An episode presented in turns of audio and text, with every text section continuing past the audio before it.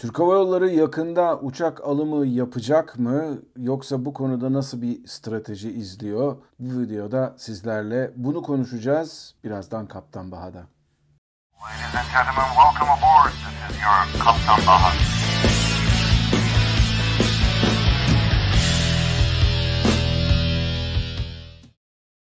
Herkese merhabalar arkadaşlar. Ben Kaptan Baha, Bahadır Acuner. Yepyeni bir Kaptan Baha videosunda sizlerle beraberiz. Türk Hava Yolları'nın filo yapısı konusunda sizlere geçtiğimiz aylarda güzel bir video yapmıştım. Eğer onu izlemediyseniz burada izleyebilirsiniz. Ee, geçtiğimiz aylarda başka konularda da Türk Hava Yolları'nın filosuyla ilgili videolarım var. Örneğin Rus uçaklarının, Rusya'nın Airbus'tan satın almadığı uçakların nasıl filoya girdiğini anlatmıştım. Ve onun dışında aynı zamanda yeni uçakların siparişinin de olup olmayacağı konusunda bir video daha yapmıştım. Ve şu anki videoda da şu anki durum değerlendirmesini yapacağım. Çünkü çok ilginç gelişmeler oldu son geçtiğimiz aylar içerisinde, o videoları yaptım. Bu yana. Şimdi Türk Hava Yolları'nın geçtiğimiz aylardan beri filoya uçak kattığını biliyoruz. Özellikle Airbus'un ve özellikle Rusya'daki hava yollarının Airbus ve Boeing'den teslim alamadığı uçakları Türk Hava Yolları bir, bir şekilde leasing yoluyla filosuna katmayı başarmıştı. Hatta ve hatta Airbus üç yüz ellinin Rus Hava Yolları Aeroflot için yapılmış olan uçaklarından da yanılmıyorsam dört tanesi şu ana kadar hizmete girdi Türk Hava Yolları filosunda. Bunlar Rusya'dan alınan uçaklar değil. Bunlar Airbus'un sipariş olarak aldığı fakat daha sonradan Batı ile olan ilişkilerinin bozulması nedeniyle Aeroflot'un bunları alamadığı, teslim alamadığı uçaklar. Dolayısıyla Türk Hava Yolları bu anlaşmaları sanıldığının aksine Ruslarla değil, aslında bu uçakları Ruslara kiralayacak olan kiralama firmalarıyla yapıyor. Türk Hava Yolları şu aralar ilginç bir metot deniyor. Kendi alt markası olan Anadolu Jet'i genellikle özellikle maliyetleri açısından düşük olan, uzun süredir kullandığı yedi yüz otuz yedi sekiz yüz uçaklarıyla işletmeye başlamıştı Türk Hava Yolları. Bunun üzerine daha sonradan kendi bünyesindeki SunExpress Hava Yolları'ndan da destek alıp onların filosundan da Anadolu Jet'e uçak katmıştı. Ancak geçtiğimiz günlerde yapılan açıklamada Anadolu Jet'in artık SunExpress'ten uçak almayacağı belirlenmişti ve sonunda da SunExpress'te yavaş yavaş bu durumda Anadolu Jet'e verdiği uçakları geri çekerek İstanbul base'ini de kapatmıştı. İşte bu nedenle Türk Hava Yolları aradaki farkı kapatmak için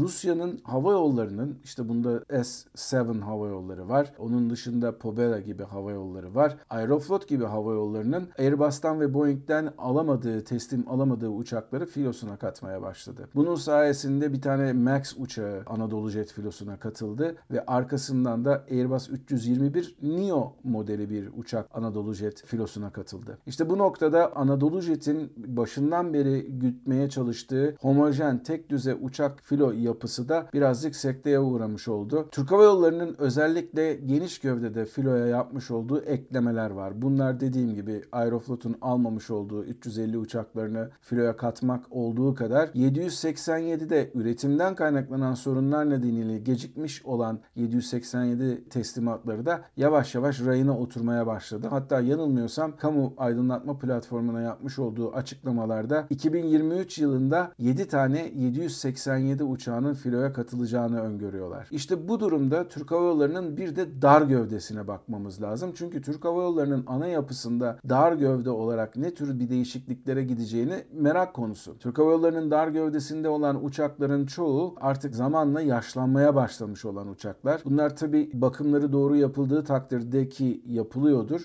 Bakımları doğru yapıldığı için yine de uçuyorlar ama bir yerden sonra da maliyetleri, bu uçakları artmaya başlayacak bakım maliyetleri nedeniyle. O nedenle özellikle dar gövdede Türk Hava Yolları'nın yakın zamanda belki de bir sipariş vereceği söz konusu. Özellikle Embraer ve Airbus iki yüz yirmi siparişlerinin gerçekleşmemesi üzerine, ki Türk Hava Yolları bu konuya bayağı sıcak bakıyordu önceleri, ayrı bir uçak tipi filoya katmamak için, ayrı bir eğitim masrafları karşılamamak için Türk Hava Hava Yolları bu konuda gerçekten de geri adım attı ve bu uçaklardan almamaya karar verdi. İşte bu noktada yapmamız gereken şey Airbus üç yüz yirmi serisindeki olan dar gövdeli uçaklarla Boeing yedi yüz otuz yedi serisindeki dar gövdeli uçakların geçmişine ve günümüzdeki durumuna bakmak lazım. Boeing yedi yüz otuz yedi sekiz yüzler Türk Hava Yolları'nın şu an ellerinde olan uçaklar, bazıları yirmi beş yıl kadar yaşlı uçaklar. yedi yüz otuz yedi sekiz yüzlerin ortalama yaşı şu an on yedi civarında. Airbus'un aslında benim çok çok sevdiğim, gerçekten de rahat olan bulunan uçakları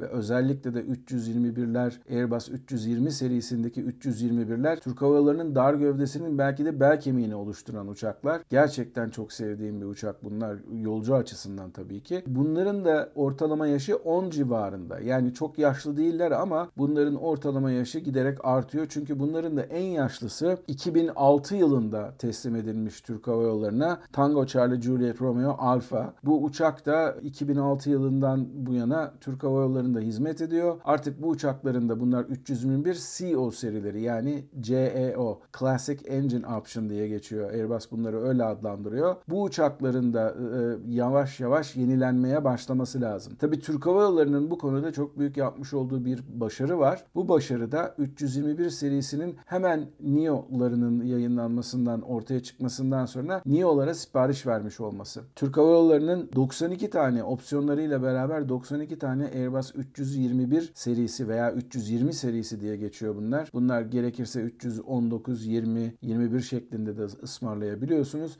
doksan iki tane üç yüz yirmi bir Neo serisi siparişi var. Bu uçakların şu ana kadar elli beş tanesi hala teslim edilmemiş durumda. Bunlar devam edince teslimatları yedi yüz otuz yedilerin yerini mi alacak bunlar? Onlara biraz da bakmak lazım. Türk Hava Yolları'nın yedi yüz otuz yedilerinde de çok daha ilginç bir durum var. Türk Hava Yolları biliyorsunuz hem üç yüz yirmi bir Neo'lara hem de yedi yüz otuz yedi Max'lara sipariş vermişti. yedi yüz otuz yedi Max'larda ortaya çıkan durumdan ötürü de siparişlerinde, teslimatlarda bayağı bir aksaklığa uğrama oldu. Fakat daha sonradan bir karar vermesi gerekiyordu Türk Hava Yolları ve İlker Aycı döneminde de Türk Hava Yolları vermiş olduğu seçenekli opsiyonel uçaklarında siparişini iptal etti. Tabii bu pandemi döneminde uçak siparişi iptal etmek, öyle elinde bir olanak varsa belki de doğru bir şeydi ama bu pandemiden toparladıktan sonra tekrardan uçağa ihtiyacı olacağını düşündüğünüz zaman belki de doğru bir karar değildi. Bunu tabii ki zaman gösterecek. Ama Türk Hava Yolları'nın yedi yüz otuz yediler konusunda biraz şansı var. Özellikle Max krizinden sonra siparişlerde çok fazla azalma olduğu için yedi yüz otuz yedi Max'lardaki bekleme süresi üç yüz yirmi serisindeki bekleme süresinden çok daha kısa.